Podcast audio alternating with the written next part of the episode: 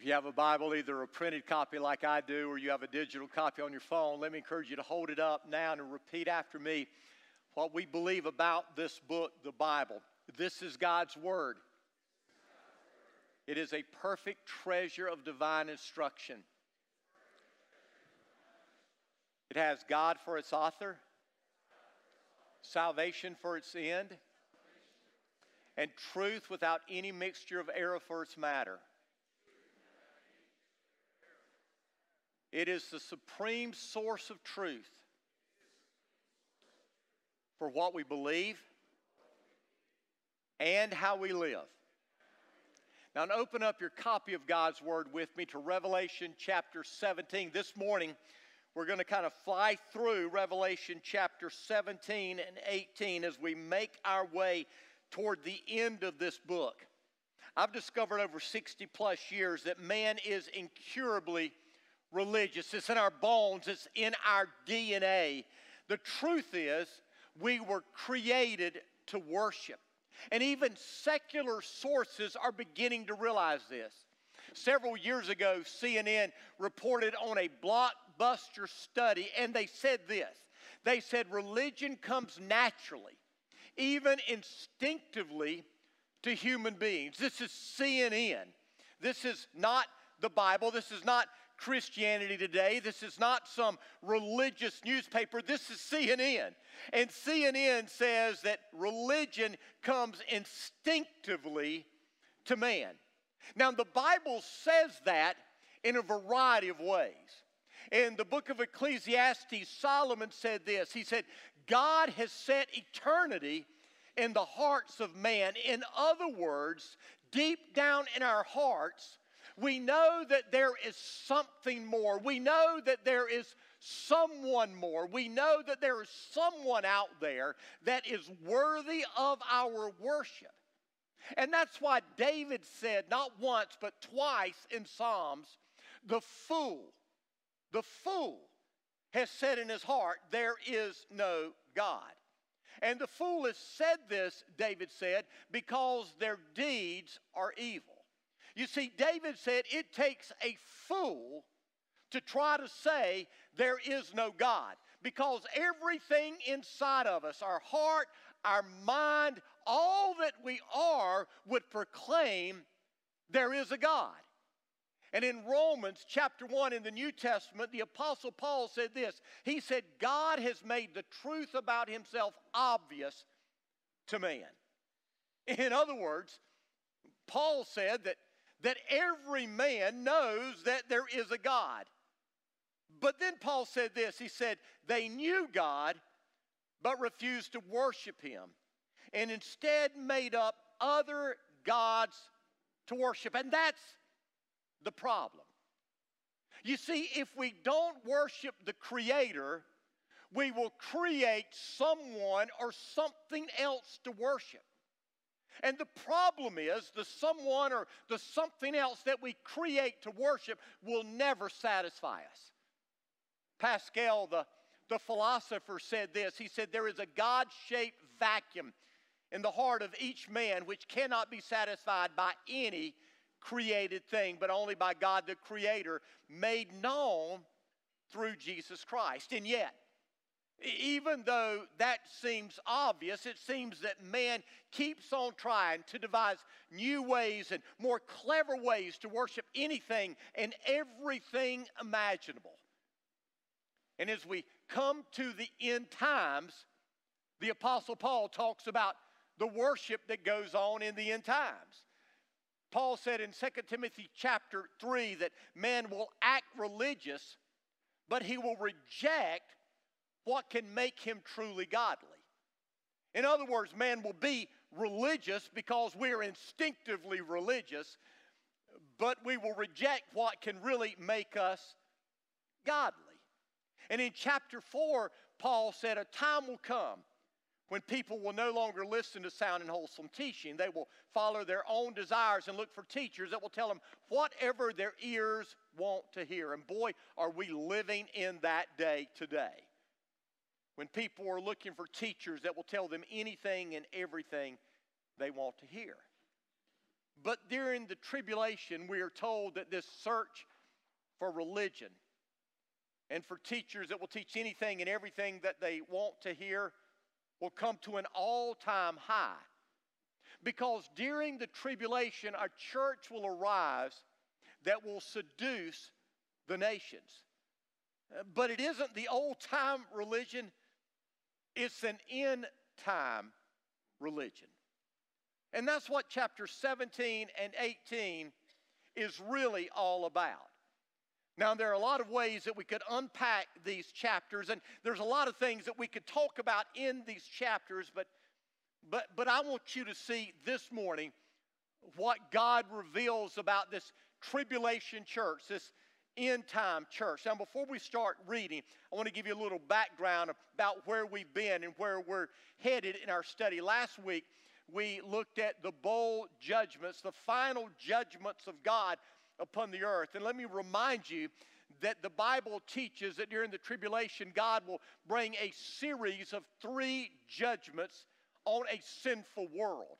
It will begin with the seal judgments, then it will move to the trumpet judgments, and finally it will end with the bowl judgments. And each of these series of judgments will get progressively worse until they culminate with the return of Christ, the second coming of Christ. And once Christ comes, he will set up his earthly kingdom for a thousand years. We call that the millennial kingdom, the millennial reign.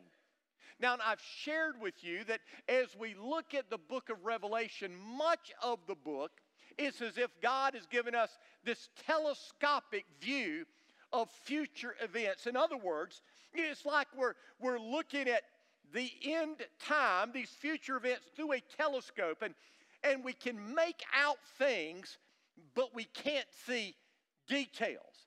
And that's kind of what a lot of the book of Revelation is like. We're told about things that will happen, but we're not given a whole lot of detail. And then there are other times when God gives us a microscopic view.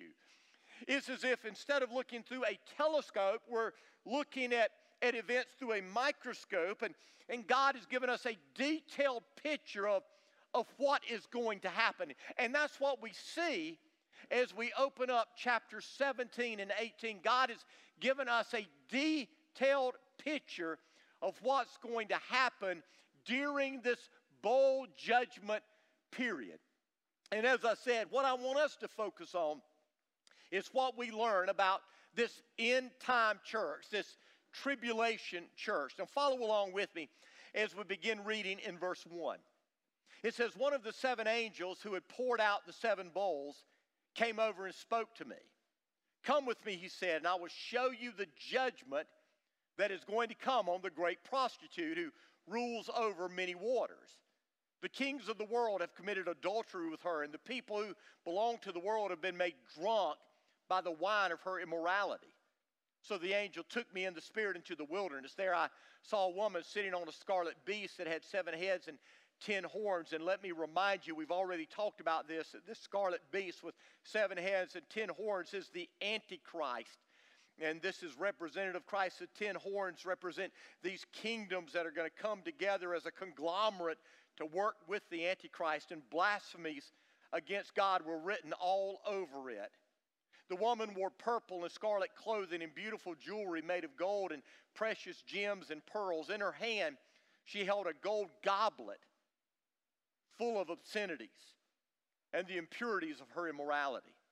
A mysterious name was written on her forehead Babylon the Great, the mother of all prostitutes and obscenities in the world. I could see that she was drunk, drunk with the blood of God's holy people who were witness for Jesus. I stared at her in complete amazement. Now, one of the angels who had poured out the seven bowls of God's judgment came to John and, and invited John to see the judgment that God was going to bring on this great prostitute. Three times in chapter 17, we see this woman called the great prostitute. And we're told another time that she has on her forehead written a name Babylon the Great, the mother of all prostitutes. Now, who is this woman defined as a prostitute? Is she an actual woman? Is she some worldly system or is she something else? Well, I believe that she is representing the end time church that the Antichrist will use to consolidate his power and his control over the world. You see, oftentimes in the Old Testament, when the nation of Israel, the people of God, would become unfaithful to God and they would chase after other gods, God would call them prostitutes. In Isaiah chapter 1, verse 21, God said this He said, See how Jerusalem, once so faithful, has become a prostitute. They were chasing after other gods. In Jeremiah chapter 3, verse 2, it says, You sit like a prostitute beside the road. In Ezekiel chapter 16, verse 15, it says, You gave yourself like a prostitute to every man who came along. And in the book of Hosea, Hosea talks about Israel acting as a prostitute chasing after other gods. And so, whenever we see people following after false gods rather than the one true God, God is saying they are prostituting themselves, following after other gods. And what does a prostitute do? Well, a prostitute takes something that, that God has ordained, something that, that God has made holy, something that is a part of God's plan, and a prostitute makes it unholy. What the prostitute does may look incredibly like what a husband and wife do, but rather than being holy and pure, it is evil and wicked. And that's what false religions do. And that's what this prostitute represents the false religious system of this world during the end times, during the tribulation.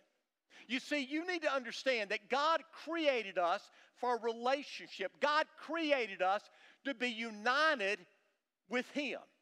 From the very beginning of the Bible to the very end, that is made crystal clear to us. That's why in the Bible, God calls the church the bride of Christ. And He tells us that we are supposed to be a spotless, pure, without blemish bride.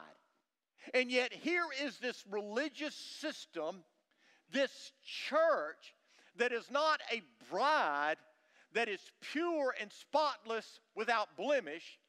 This is a church that is called a prostitute.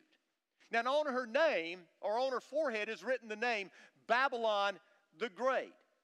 Now, why is that? Well, Babylon is first mentioned in the Bible in Genesis chapter 10. Babylon was established by Nimrod, who was the grandson of Ham. It was known as Babylon, but initially it was known as Babel. And at Babel, we remember that they tried to build this tower of Babel.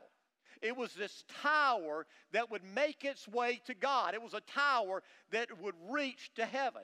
The word Babel initially meant gateway to God. And that's what the people of Babel were doing. They were trying to build this gateway to God. They were working their way up to God, just like Genesis 3, where Satan told Adam and Eve, You can be like God. They were now trying to make their way up to God so that they could be just like God. But God saw what they did. And you know the story how God confused their languages, and the word Babel now means confusion. And, and that's what false religion does, doesn't it? False religion uses confusion and brings confusion to people. Now, and understand, when you read chapter 17 and 18, and we're not going to go into this, people say a lot about what Babylon means and what Babylon represents. Some people say that the city of Babylon is going to be rebuilt, and it might be rebuilt. But I believe that Babylon here just represents a system that is opposed to God. If it's a real city that's going to be rebuilt, that really doesn't matter because it is a system that is opposed to God. And this prostitute from Babylon is the mother of all prostitutes or false religions. And you say, Rocky, why do you say that? Well, well, think about it for a minute. When you hear the term Wall Street, do you think about just a street in New York or do you think about a money system? When you When you hear the term Madison Avenue, do you think about a, a, a street in New York or do you think about fashion and advertising? When you hear the term Hollywood, do you think about this suburb of, of Los Angeles or do you think about the movie industry? You see, just like those terms are used to describe systems, Babylon here in this chapter is used to describe a system that is opposed to God. And the Bible says that this system that is opposed to God is going to be used by the beast in conjunction with this church to deceive the world.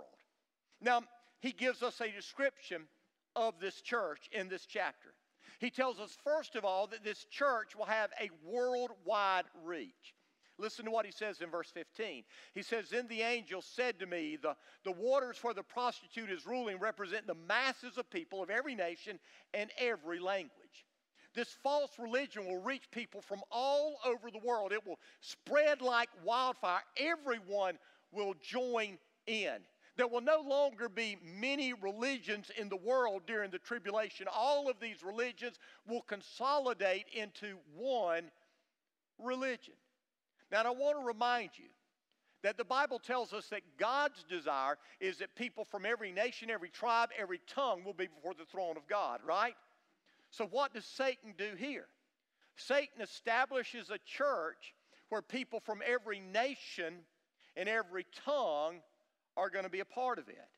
Remember, Satan is the great deceiver. Satan is the great counterfeiter. Whatever God does, Satan tries to counterfeit. So the church will have a worldwide reach. Second, the church will exercise great control. The Bible says the kings and the people of the world will be drunk by the wine of her immorality. When you're drunk on something, you're controlled by that something. That's why Paul told us in Ephesians 5 don't be drunk with wine where is excess, but be filled with the Spirit. Be controlled by the Spirit. When you're drunk with alcohol, you're controlled by that alcohol. When you're high on drugs, you're controlled by that drug. So when it says that the nations of the world, the kings of the world, are drunk on her immorality, it just simply means that they are controlled by her. This church is like an unholy lover that will seduce the world and then will destroy the world. She will fill the world with lies, and the world will believe those lies. The book of Proverbs gives us a description of the immoral woman. And the book of Proverbs is a great book for you as men to go over with your sons to teach them how to live wise lives in this world. But one of the things that Solomon talks about is the immoral woman because he's writing that book to his son and he's telling her them his son how to um, um, stay away from that immoral woman. But as you read those chapters, chapter 5 and chapter 7, you see how she works, how she makes herself beautiful, how she makes herself seductive. But in the end, he, she brings death to him. And that's what this church will do. This church will control people by what she does. Third, this church will be in bed with the beast. The Bible says here that the woman is sitting on the beast. And remember, the beast is the, the Antichrist. All false religions are carried and empowered by the Antichrist and by Satan himself. Never forget, Satan is the great deceiver, and he deceives us by taking the truth, manipulating the truth, and then changing the truth. Now, at first, the church is in bed with the Antichrist, and it seems like they both have the same end in mind. It seems like this church, this tribulation church, and the beast, the Antichrist, are, have the same agenda. But the truth is, the beast is just using that church. And I want you to listen for just a second. That's something that we need to learn as the church of Jesus Christ today. As followers of Jesus who live in America, we have a great privilege and an awesome responsibility. We have the privilege and the responsibility to be involved in our political system. We have a right not only to vote, but we have a right to speak out. And listen, the church needs to speak out, the church needs to vote.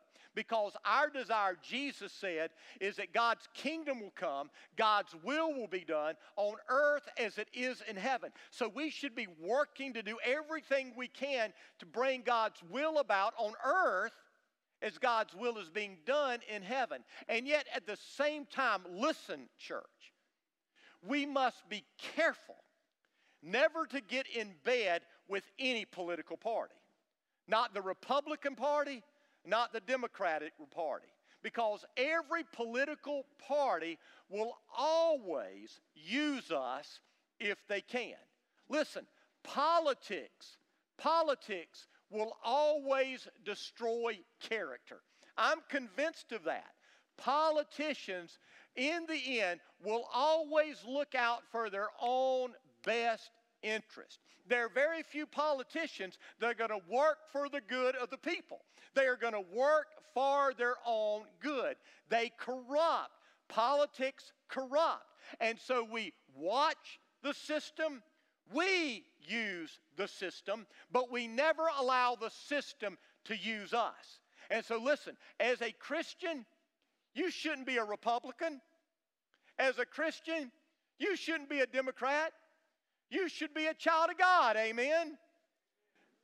And if the Democratic Party is doing what's right, then we'll support them. If the Republican Party is doing what's right, we will support them. But we're not going to get in bed with any party because if we do, eventually they will turn on us. And we learn that right here. Now, in verses 7 through 14, we are given a prophecy that we've already talked about that I'm not going to go into again with you, but I do want to read verse 8 to you in this. It says, And the people who belong to this world, whose names were not written in the book of life, they're not saved before the. the and, and by the way, th- this is so cool, isn't it? Whose names were not written in the book of life before the world was made. God knew that you would receive Him before He ever even made the world.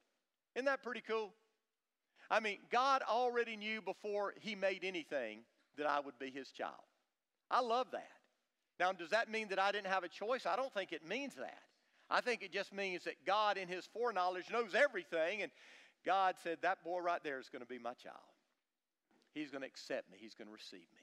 And so, if you're a child of God, you can rest assured that God chose you before you ever chose him. And the people who belong to this world, whose names were not written in the book of life before the world was made, will be amazed at the reappearance of the beast who had died. This calls for a mind with understanding. And let me remind you, we've already talked about this, that the Antichrist in the end is going to be killed, he's going to die. But he's going to come back to life. And the reason he's going to come back to life is because Satan himself is going to come into the body of the Antichrist and inhabit the body of the Antichrist after he dies. And the Antichrist is going to come back to life. And here's the amazing thing the resurrection, the real resurrection of Jesus, the world doesn't believe it. But the resurrection of the Antichrist, the world's going to latch onto it and be amazed. Now, notice the next thing we learn here about this church. This church will embrace the perversions of the world. It says that she is carrying a gold goblet filled with obscenities and the impurities of her immorality. Now, can you imagine the beauty of the outside of this cup? But the beauty on the outside is only hiding the filth that is on the inside. And that's what false religion always does. False religions may look good, their message may sound good, but in the end, they are filled with filth. For instance, false religion will, will tell you that you were made this way, rejoice in it. False religions will tell you, express yourself, be yourself. False religions will tell us things that sound good and make us feel good, but in the end, they will lead us into bondage. Now, this church will have an anything goes mentality. When I say anything goes, anything will go. But this shouldn't be hard for us to believe anymore. Remember, several weeks ago, we talked about that church in the upstate that was having a drag queen give a show at their church. I mean, if a drag queen gives a show in church, nothing should surprise you. And then this past week, we heard about the sexual abuse and the sexual scandals in our own family of faith. And so when we hear about all the immorality in the church today, really nothing should surprise us when it comes to this end time church. And finally, this church will persecute God's people. This end time church will, will be tolerant of a lot of religions at first, but the one thing they will not be tolerant of is those who bend their knee to Jesus. Now, let me remind you that we believe that, that the church has already been raptured during this time, that the church has been taken out of the world before this tribulation because the tribulation is the wrath of the Lamb. And we're told in Scripture that we have been spared from the wrath that is to come. But because of the testimony of two witnesses and, and 144,000 Jewish um, missionaries who go out into the world. A great revival takes place in the world during this tribulation. And the Antichrist and this false church, this tribulation church, is going to do everything they can to kill every single Christian. So during the tribulation, a church will arise that will seduce the nations. But what's surprising is this as we continue to read, we discover that the beast will eventually turn on this tribulation church. Listen to what it says, verses 16 and 17. The scarlet beast, and that's the Antichrist, and his ten horns, that's the conglomerate that, that was working with the Antichrist, all hate the prostitute. Did you get that? The beast, the Antichrist, hates the prostitute, this end times church. They will strip her naked, eat her flesh, burn her remains with fire. It's pretty gruesome, isn't it? For God has put a plan into their minds, a plan that will carry out his purposes. They will agree to give their authority to the scarlet beast, and so the words of, the, of God will be fulfilled. So these ten nations will give their authority to the beast, giving him full rule. But what you need to understand is this during the tribulation, during the first half of it, the Antichrist is going to be in bed with this end time church, using this end time church to consolidate his power. We read about the beast and what he's going to do in Daniel chapter 9. And we read about it in Revelation how he is going to make this peace treaty with, with Israel and for seven years, and, and they're going to rebuild their temple and they're going to reestablish worship there. But at the halfway mark, at the three and a half year period, the Antichrist is going to break that treaty and he's going to establish worship of himself in the temple. Well, what's going to happen is for the first three and a half years, the Antichrist is using the church. He's using the church to kill Christians, those who follow Jesus, who have given their heart to Jesus. He's using the end time church to, to be his propaganda wing but at the midway point, he's not going to be content with people worshiping false gods. He wants everyone to worship him. And so he's going to destroy the end time church. And for the last part of the tribulation, Satan will demand that everyone worship the beast. And remember, Satan is the embodiment of the beast. And so understand the beast, Satan, is going to turn on this end time church. Now, what is amazing to me is this the unholy plans of man are sometimes used to carry out the holy purposes of God. God uses the beast, the Antichrist, to destroy this ungodly church. You sit back and say, why did God do that? Well, why does God do a lot of things that He does? We don't know. I mean, who can understand the mind of God? The Bible says that. The secret things belong unto God, the revealed things belong unto man. There's a lot of things that you and I will never understand, and there's ways that God works that you and I will never understand. We sit back and we look at our world today and we wonder why. Why does God allow this? Why did God allow that? Why did this take place? Rest assured, God has a plan. And rest assured, everything is moving to the culmination of that plan. We may not understand it all. We may not even like it all because we don't understand it. But we trust the mighty hand of God, knowing that He's working it all out according to His perfect plan. And that leads us to the final thing we see here, and that's this God will judge the beast and his kingdom. Remember, Babylon represents his system, his kingdom. It says in chapter 18, verses 1 through 3, after all of this, after the, the woman, the prostitute, has been destroyed, I saw another angel come down from heaven with great authority, and the earth grew bright with his splendor. He gave a mighty shout Babylon is fallen. The great city is fallen. She has become a home for demons. She is a hideout for every foul spirit, a hideout for every foul vulture and every foul and dreadful animal. For all the nations have fallen because of the wine of her passionate immorality. The kings of the world have committed adultery with her. Babylon has fallen. God judges the world. Understand, judgment is coming. We don't know when, but we know it's coming. And I believe it's coming soon. And we need to be ready. And that's why God gives us a warning in this chapter here.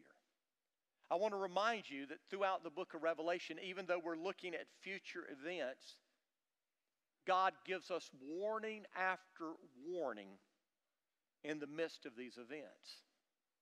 And in chapter 18, God gives a warning for us today. Listen to what he says in verses 4 and 5. He says, Then I heard another voice calling from heaven, Come away from her, my people. Who? This worldly system that the devil is using.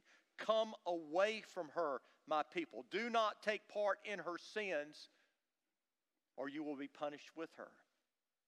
For her sins are piled as high as heaven, and God remembers her evil deeds. Jesus gives this warning come out from among her. Don't take part in her evil deeds, or you will be judged with her. Throughout God's word, we're told to be different. In 1 John chapter 2, we're told, Love not the world, neither the things that are in the world. If we love the world, the love of the Father is not in us. In 2 Corinthians chapter 6, we are told to come out from among them and be a separate people. God tells us to be different than the world. And yet, I believe the problem with the church of Jesus Christ today is we look just like the world. And some will say, well, that's why we need to wear suits and ties. And that's not what this is saying here. God isn't concerned whether you wear jeans or a tie or a, suit. Others will say, well, that's why we need to sing the hymns of old. And that's not what this is talking about. It's not talking about a style of music. It's talking about the way we live, the way we act, the way we react to this world around us. We're told to be different. We're told to respond different.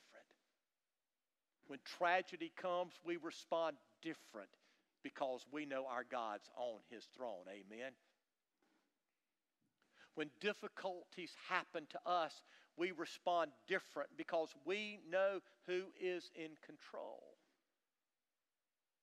When the world tells us that this is right and this is wrong, we don't listen to the world, we listen to God because we're called to be different. We don't love the world nor the things of this world. We don't listen to the world. We don't listen to the world's counselors. We don't listen to the world's experts, we listen to the Word of God. Why? Because we're different. We're to come out from the world and be a separate people. Now, how do we do that? The only way is through the power of the Holy Spirit living in us. Amen. You can't do it on your own. Christ in us is our only hope for glory. But this I know when the Holy Spirit comes to live in us, the Holy Spirit changes us. He makes us new. We're born again, like Jesus said. The Apostle Paul said, The old man has died. We've, we've been made brand new. That's what the Holy Spirit does. He changes us from the inside out. He gives us the desire to separate from the world, and He gives us the power to separate from the world. And so I want to ask you as we close this morning are you living separate? Or are you living just like the world? We're called to be different. We are warned to come out from this world system and live different from it. Are you living different? Are we living different so that we can make a difference? There are two things that I want to challenge you with today as we close. One, if you're here and you've never been made different through the power of the Holy Spirit, you need that more than anything else in your life. You need to give your heart and life to Jesus. You need to turn from your sin, trust Jesus, give him control of your life. He's your only hope. But if you're here and you're a follower of Jesus, I would ask you have you been living different? Or have you just bought into this is the way it is? This is the way we live. This is the world we live in. We don't have to. God wants a pure bride. God wants us to be spotless when we appear before his throne. And yes, the blood of Jesus does that for us. But oh, goodness, he wants us to be holy when we stand before him. Are you living that way? I want you to bow your head. And I want you to close your eyes. With your head bowed and with your eyes closed. If you're here and you've never given your heart and life to Jesus, then that's the most important thing you need to do. And I believe through the power of the Holy Spirit right now, and if you've never given your heart and life to Jesus, there's probably something tugging in your heart letting you know that you need to make a decision for Christ today. And so I want to invite you to swallow your pride, humble yourself before God, and give your heart and life to Jesus. If that's what you need to do, then I want to encourage you to pray this prayer to Him right now. Dear God, I humbly come to you today, acknowledging that I'm a sinner. I've been living life my way. Forgive me. I don't want to live that way anymore. Jesus, I believe you died on the cross for my sins. I believe you rose from the grave, defeating sin and death for me. Right now, I'm trusting you to save me. Right now, I'm giving my life to you. Come into my heart, come into my life, fill me with your spirit. Make me brand new with your head still bowed, your eyes still closed, if you prayed that prayer, welcome to God's family. And I want to encourage you in just a moment when we all stand and many will come to the altar. I want to encourage you to come and let us know that you prayed that prayer. But then, second, if you're here and you're a child of God, I want you to ask yourself right now is there anything really different about me? my neighbors, my coworkers, my classmates can tell that I'm a follower of Jesus. Is there anything different about me? If not, why not? And if not, what are you going to do about it?